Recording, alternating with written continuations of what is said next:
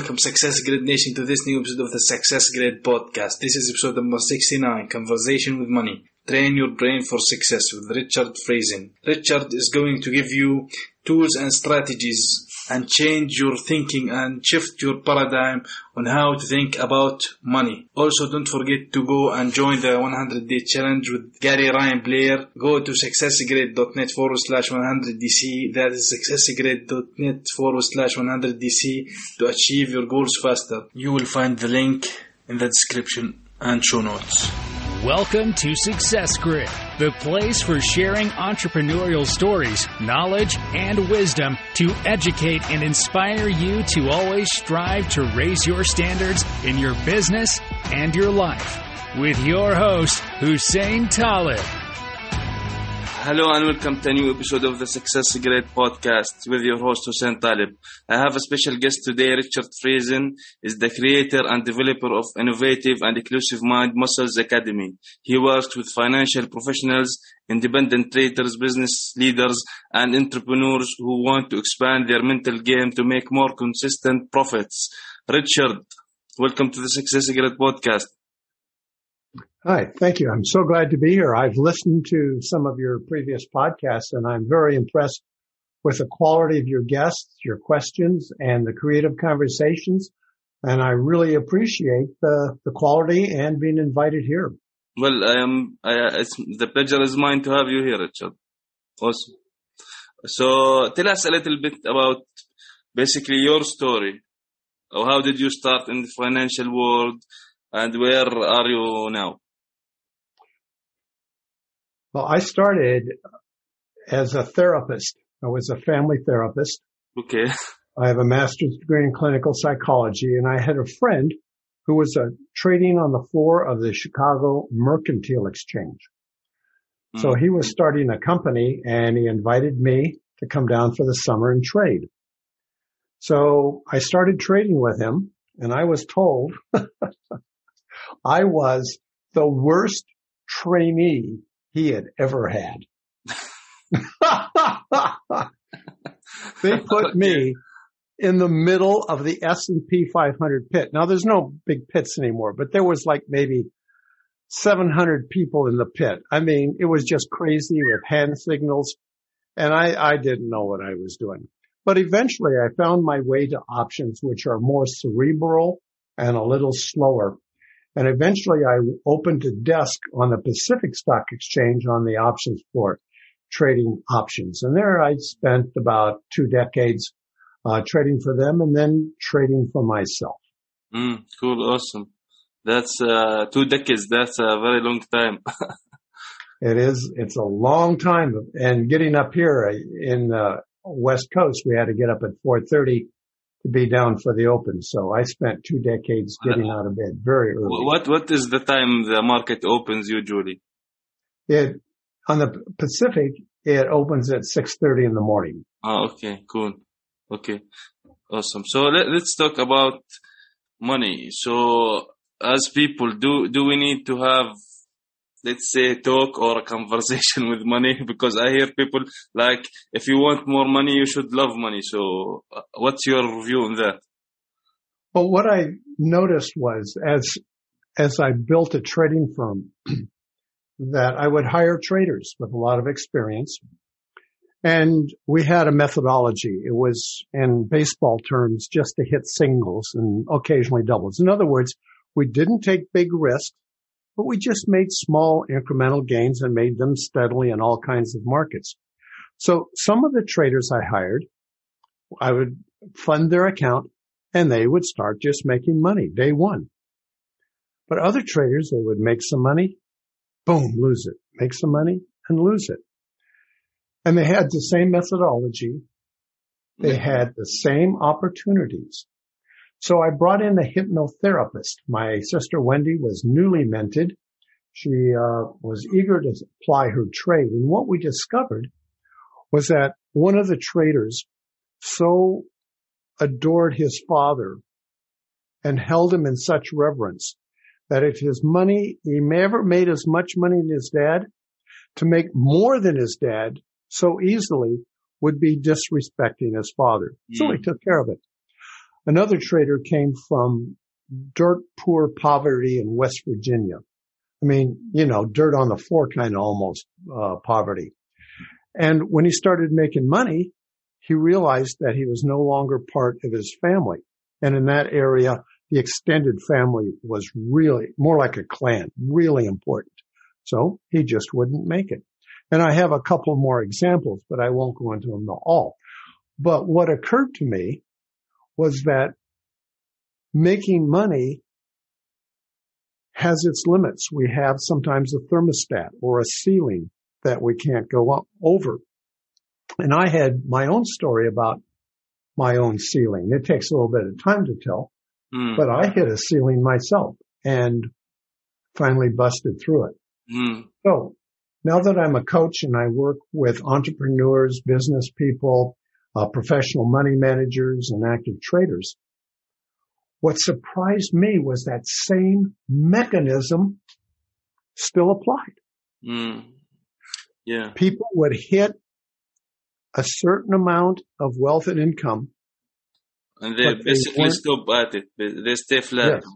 So what I am getting from you, it's basically maybe it's a mindset game. So because people limit themselves, like you mentioned, someone's father uh, made certain amount, or if you are working and the average, let's say, base salary is like certain amount, so you keep uh, this mental block in your head, like this is what I am going to be getting for a long time. It's not going to be a double uh, that or 10x that.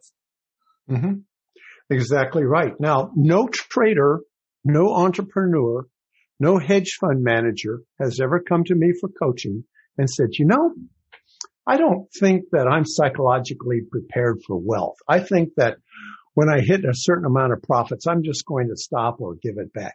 Nobody, nobody has ever come to me with that problem. But when we do our work to find out what's happening, we can often go back to childhood and processes and beliefs that were created early on that are still driving us subconsciously and depriving us of the goals that we really want. Yeah. So, so it's basically that people, uh, maybe because I don't know, maybe if we, if I speak from myself, when we are children, for example, we don't really think that much about money. We maybe think about the stuff we buy with money, the good things, but we don't think about money. And when we grow up and we see certain things like families and friends at a certain level, we and I actually like, for example, Jim Rohn. I don't know who it is. Maybe Jim Rohn, who says surround yourself with people that you want to be like. So, if, for Mhm. example, surround yourself with five poor people, you will always be most certainly poor. So, if you want to be rich, for example, surround yourself with people who are actually like that, right? So, yeah. Well, this, what you're bringing up is really important because one of the exercises I do with the clients, I say, okay, let's imagine you've gotten your money goals, your finances, you're wealthy. I ask, what of value will you lose? And they go, oh, I won't lose anything. What do you mean? That'll be wonderful. But as we press forward, we will lose connection with some people. We will lose connect, connection with the community, maybe our family. Maybe our family will come to us to take care of them and we resent our little brother. It could be all sorts of things are going to change. So what happens is, in fact, I was listening to one of your podcasts and I forget the name, but he said we have a comfort zone. yeah. David Taylor Klaus, yes. Yeah, yeah. We have this comfort zone. And even if it's a struggle, even if the comfort zone is difficult, we know how to survive it. In other words, we've grown up with that struggle and we know all the games to play. We know how to survive it. But do we know how to survive something that's significantly better? Mm. our survival mechanism, that deep rooted survival mechanism Says, oh, you think that's better, but we don't know. But Oh, yeah. we know how to survive the Yeah, struggle. exactly. So yeah, because it's you are already like you have a roof over your head, you have food on the table. So this is the basic stuff is already met. So why bother and try to get out of the comfort zone or whatever it is. So exactly. So now what is the right conversation with money? How should people look at this? Well, what we do is we look at all the subconscious anchors that are holding people back. And there's a lot of belief around money is evil. It's um, wealthy Yeah. people are bad. In the United States, we have the one percent that are reviled; they're not being taxed enough. So we have uh, social justice, fairness. We have a whole bunch of things that really good people, I mean, good-hearted people who want to do good and be good, not just for themselves. They're not self. They want to be good for everybody. But what they're taking in is a lot of cultural beliefs that don't serve them. Mm. So we work on all of that and we do this with the golden keys and the golden keys are first awareness. So we become aware of all the, this mess in the subconscious. Secondly, we do acceptance. In other words, rather than fighting all those things and with willpower and discipline and trying to overcome them, we say, okay, these are voices, these are parts of yourself that at one time were created when you didn't have other options. They have a positive intent for your life. But now that you're all grown up, they may not be serving you as well. Yeah. So then we look at these intentions and we say, what's the positive intention? And then we say, is there a better way to do that? So rather than fighting all those things, we're saying, oh, okay, let's let them grow up with us and be more effective. Yeah, exactly. Uh, everything. This is one of the purposes of my website, for example, and the slogan that I have is to raise the standards because a- any one of us, all of us, we should be like improving every day on every aspect of their life. And having, for example, more money, it's not bad because to me, for example, uh, speaking for myself, if you have, if I have more money, I would simply can give more to people who actually need it or maybe help people get more, you know. Okay, can I stop you there for a minute? Yeah. That is one of the red flags that I see in my clients. Hmm, okay. How's that? In other words, in order to be wealthy, which is bad, I need to say I'm going to give it away and help other people. Now, that is a real generous, uh, good-hearted thing to do. But sometimes, and I don't know if it's the case from what you just said, it comes from guilt. Hmm. This, So- is, this is what you see. Mostly it comes from guilt. Yeah. Now, Yeah. if you make a lot of money without guilt, you have no need to give it away. It's absolutely okay to make it. And then you'll look in your life and say, geez, how can I make the world a better place? Great. But for the clients who, who say what you just said, that, oh, I'm going to give it away. That tells me there's something. Now, if you were a client, we would start to go down into the deeper issues that created that phrase. So in order to reframe money, I call it certificates of appreciation. Hmm.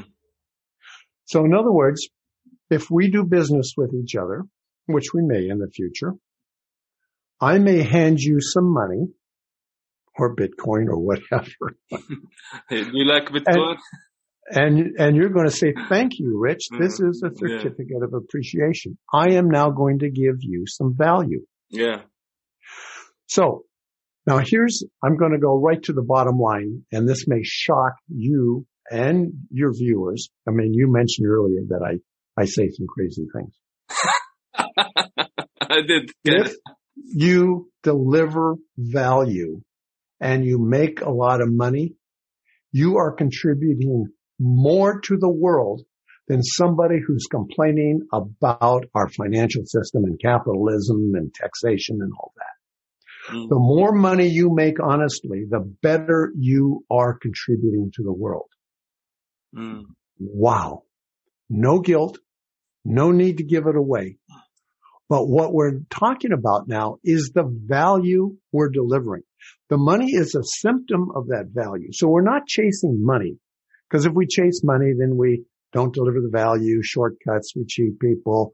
Uh, we use it to bolster our egos to make us feel good. We buy fast cars and fast women or fast men, whatever, in order to bolster something that's empty inside of us. But as soon as we flip that around and say, I love delivering value. And because I, my job is to deliver more and more value, I will be compensated with more and more Money. certificates of appreciation. Mm, so this is how how should be looked at it.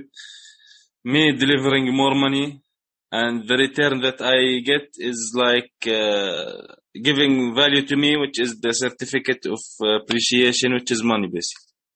Because life, uh, basically, at the end, it's it's an exchange of things. So, right, I give some people people value. This is so. This is the most important thing is to add value to the world. Yes.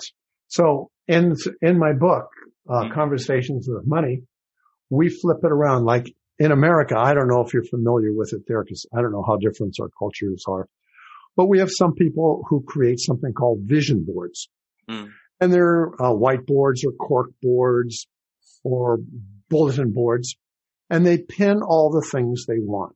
You know, the cabin in the mountains, the Ferrari, uh, the big house with a swimming pool, uh, the beautiful women or the gorgeous men.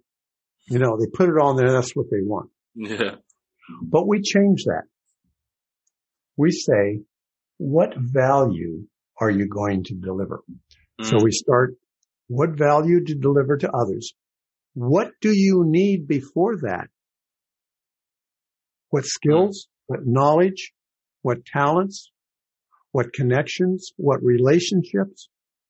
What do you need in order to deliver increasing value to others or to your employers, your customers, or whatever? Now, the vision board then becomes a series of self-improvement of increasing your ability to deliver that value. Mm. And if we are in a place where we're no longer guilty about the wealth, Mm. Yeah. then we can allow ourselves to really deliver value and then rake in the money and be okay with it just as it is. Mm. So, from what I am getting now, people who are stuck financially, for me, it's like, for example, uh, like you mentioned when I said that it's like, for example, helping people. That's that's a flip to the coin because because the way I see it, uh, for example, I, I want to give more people. I want to give people money because I want to help them. Because if I am richer every day or richer uh, a year now, I am from today. So I want to help people. For example, go go up whether they they want it or not. But I wanted to help more.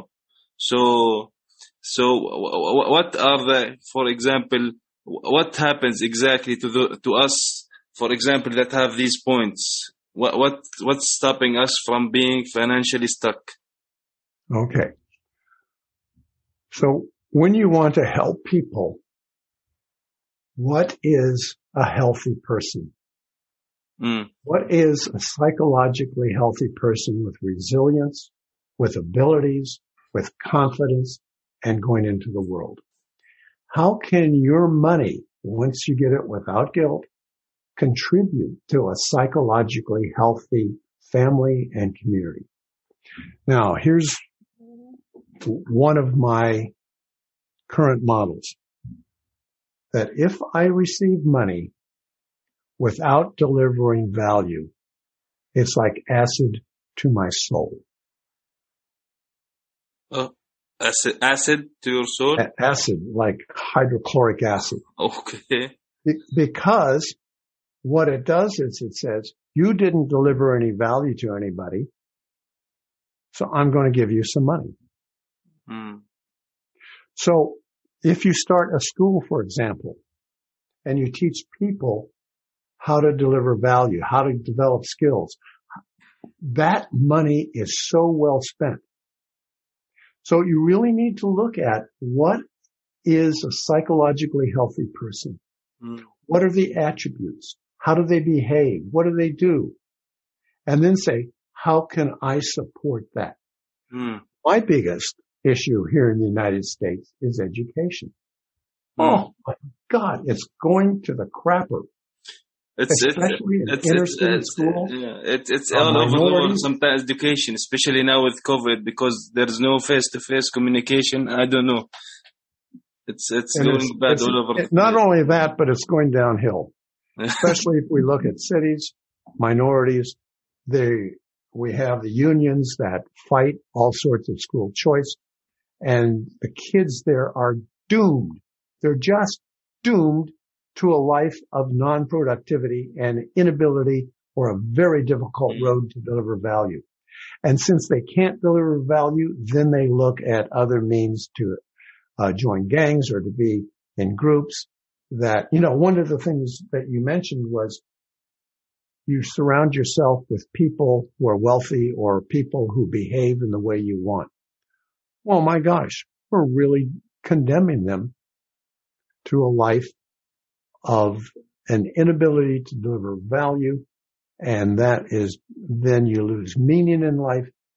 You lose community. Mm.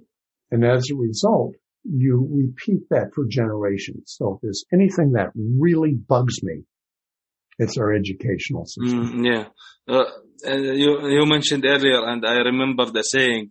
I don't know if if it's a Chinese saying or not, but it's it says, "Give a man a fish a day, he will a fish a day, he will eat that day. But if you Mhm. teach him how to fish, to do fishing, he will eat for the rest of his life." Something like that. Yep.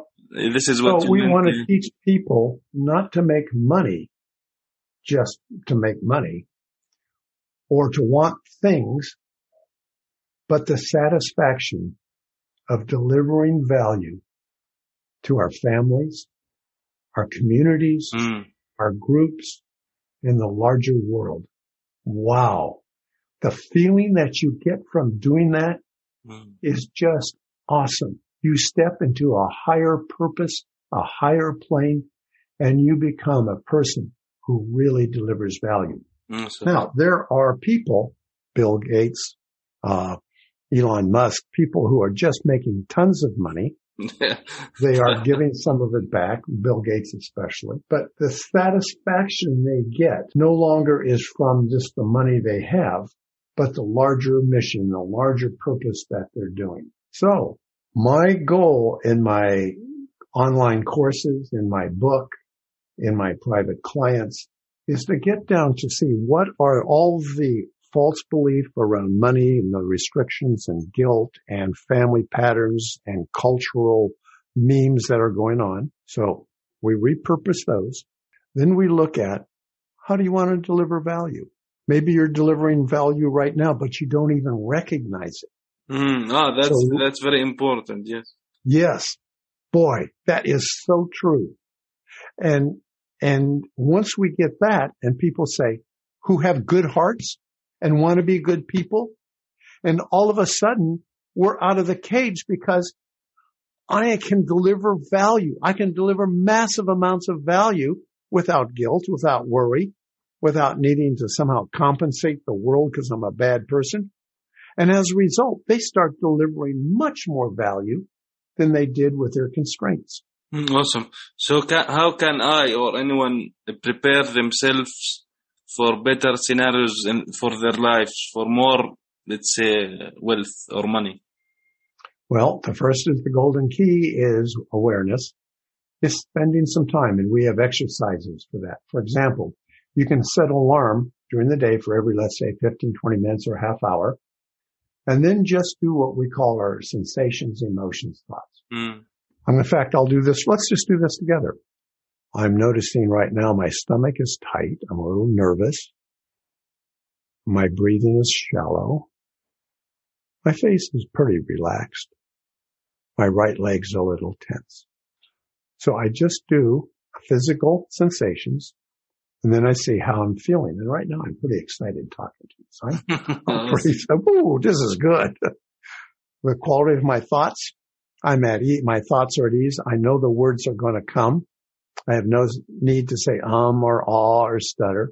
I know that what I have to say is so meaningful to me and I want to share it. It just comes pouring out. So that's my awareness right now.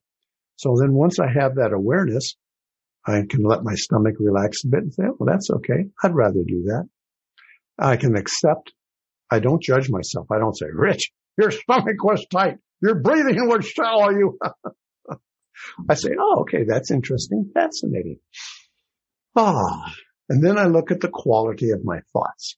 Are these? I have a client who just has lives in pain every day until last week Mm. because he constantly judged himself. He was a money manager and if he got in late to a trade, he'd beat himself up. If he got in early, he'd beat himself up.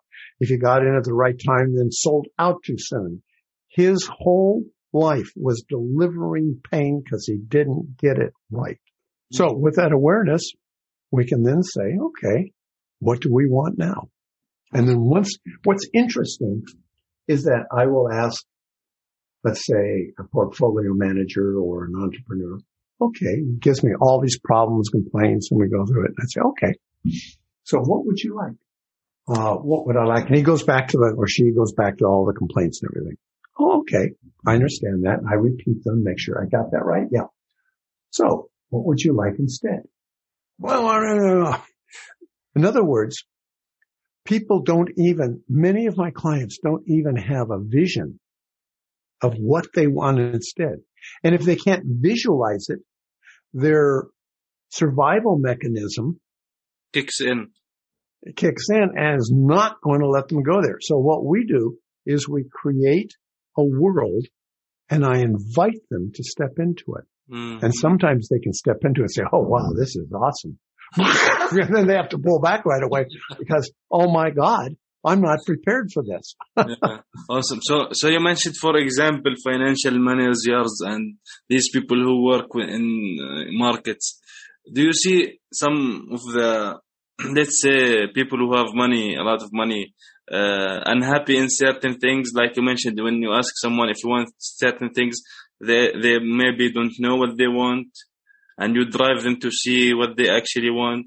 So do you see them sometimes unhappy with their lives? For example, if they have money, they're happy with their unhappy with certain other things in their life, like their relationships or whatever. I think you, you've opened up a really important topic here. And that topic, I'm going to get serious for a moment, is the hole in people's heart. Okay. And they were raised, they didn't feel love or they had trauma or somebody hurt them when they were young or a spouse or a wife left them or hurt them. And they have this hole in their heart. So they've closed down. They've armored themselves and then they look for the Ferrari. They look for the uh, uh, mansion. They look for the big bank account in order to fill that hole in the heart. To And replace something, to replace something else. This is what happens. Exactly. You, you, you opened a really important topic. And sometimes my clients, once we look and they feel that hole in the heart, sometimes it's really painful to go there. Sometimes there's lots of tears. But once we can recognize that and say, what I want is to fill that hole in my heart, then we're no longer talking about money. We're talking about the underlying driver that's keeping them locked up in their unhappiness. So, so other things affects us. Uh, bad relationships, divorce, uh, the relationship maybe with uh, with their kids if it wasn't uh, good. Uh, these kind of things with their parents or whoever. Maybe Mhm. even even the the friends who someone betrayed someone else and these kind of things. It happens because this is. Uh, I I think like you mentioned, like it's a hole in the heart.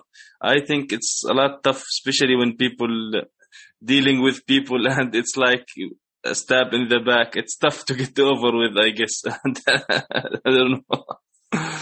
right? Yeah. Yeah. So stabbing in the back. Oftentimes when a client says I was stabbed in the back by my spouse, by my friend, mm. my business partner.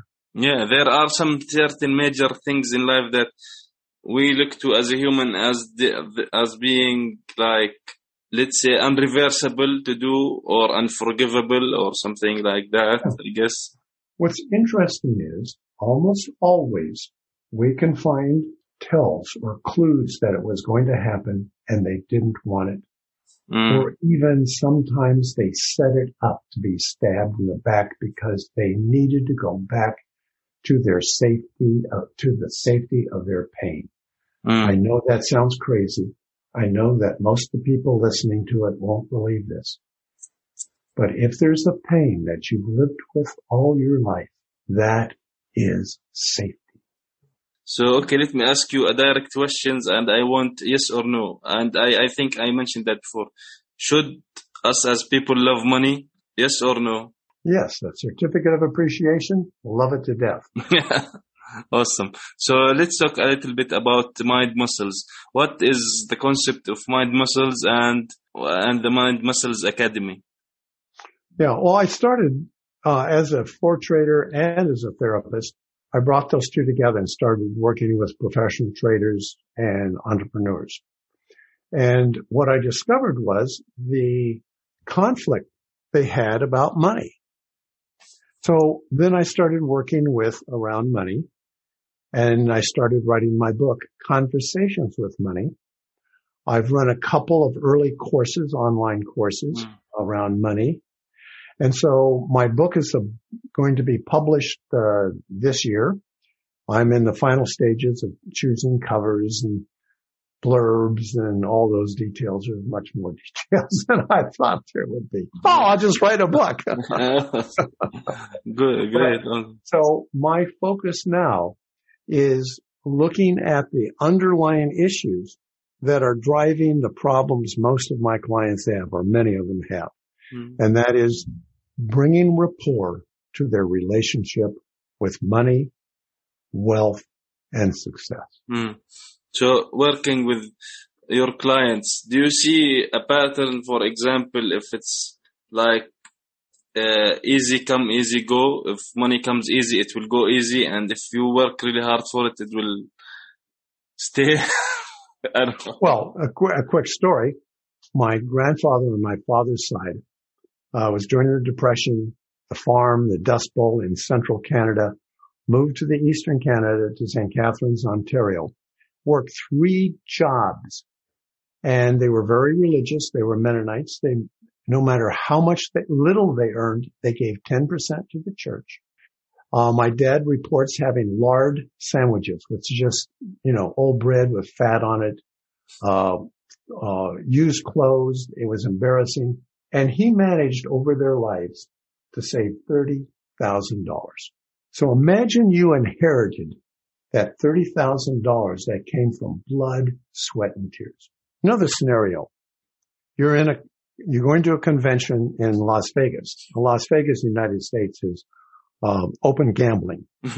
So you, you walk into a casino and your friend says, Hey, put some money in the dollar slot. And you say, no, I don't gamble. The house has, you know, statistically it's a bad thing. They say, okay, I'll give you a buck. Come on, put it in. So he put it in, pull the handle. The lights go up. A million More dollars. coins come out. The, all the supervisors come running over and you just won $30,000. Oh, okay. All right. I, th- I, I thought it was a 30,000. million. Same $30,000. Do you treat that differently? Uh, yeah, uh, that's uh, I don't know. It's uh, it's really uh, exactly. It's like uh, the money is going to go the the minute before the minute he walks out of the door. Yeah, For the slot machine. exactly. Yeah, he's, he's probably going to see. Oh, I got money, and I am going to gamble now, and he probably will lose it. Well, that's a really good observation. So the question then is, if money is connected to value, it is very different than when it's disconnected. If you receive money, let's say through threat or bribery or something, that money is a, not a certificate of appreciation. It's a bill of indictment and hmm. it'll, it's like acid to your soul. Yeah, you can have times of happiness. Yeah, you can have a big frivolous life. but you have to work at it because you're lacking that foundation. I, lo- I love the name certificates of appreciation. That's Mhm. that's really cool. Yeah, one of the exercises in my course is whenever you give somebody money, a cashier at the uh, grocery store, the automobile uh, repair place, wherever it is, you say, thank you. Here is a certificate of appreciation. You say it out loud and they're going to go, huh? What? what? And when somebody gives you money, you say, thank you for this certificate of appreciation. When you look at your bank statements, you say, oh, I have 50,000 certificates of appreciation. Wow. Oh, that's, So what we're doing now, our bank statement isn't money, but it is a bookmark for how much value we've delivered to the world. And the more money that's there, the more money we've delivered, the more meaning we have in our lives. Mm, awesome. So I was going to ask you, what one takeaway would you say for this episode? Awareness, acceptance, visualizing what you want, looking at what value you deliver to the world, look to engage the world with more value, and uh, take in those certificates of appreciation without any guilt or hesitancy because they're a measure of what value you've delivered to the world. Awesome. So deliver value, receive certificate of uh, appreciation. Yes, indeed. Uh, Richard, when can people get in touch with you? Yeah, um, mindmuscles.com. I have a website for the money. It's conversations.money. So you can go there. Um, I, my email is rich at mindmuscles.com. So all sorts of ways to get, you can just search for Richard Friesen and I'll come up in a number of ways. Awesome. And I, may I give you an appreciation? Yeah. I really appreciate our conversation, the insights and questions that you've had, and your ability to draw me out and look at what's really important rather than just trivial things. So I appreciate your depth of conversation. Thank you very much. Thank you. Thank you for being here uh, in this episode of the Success Grid podcast, Richard. Thank you for listening to this episode of Success Grid. Make sure you subscribe so you don't miss any future episodes. And if you found value in the show, rate and leave a review on iTunes. For more resources, visit successgrid.net. Until next time.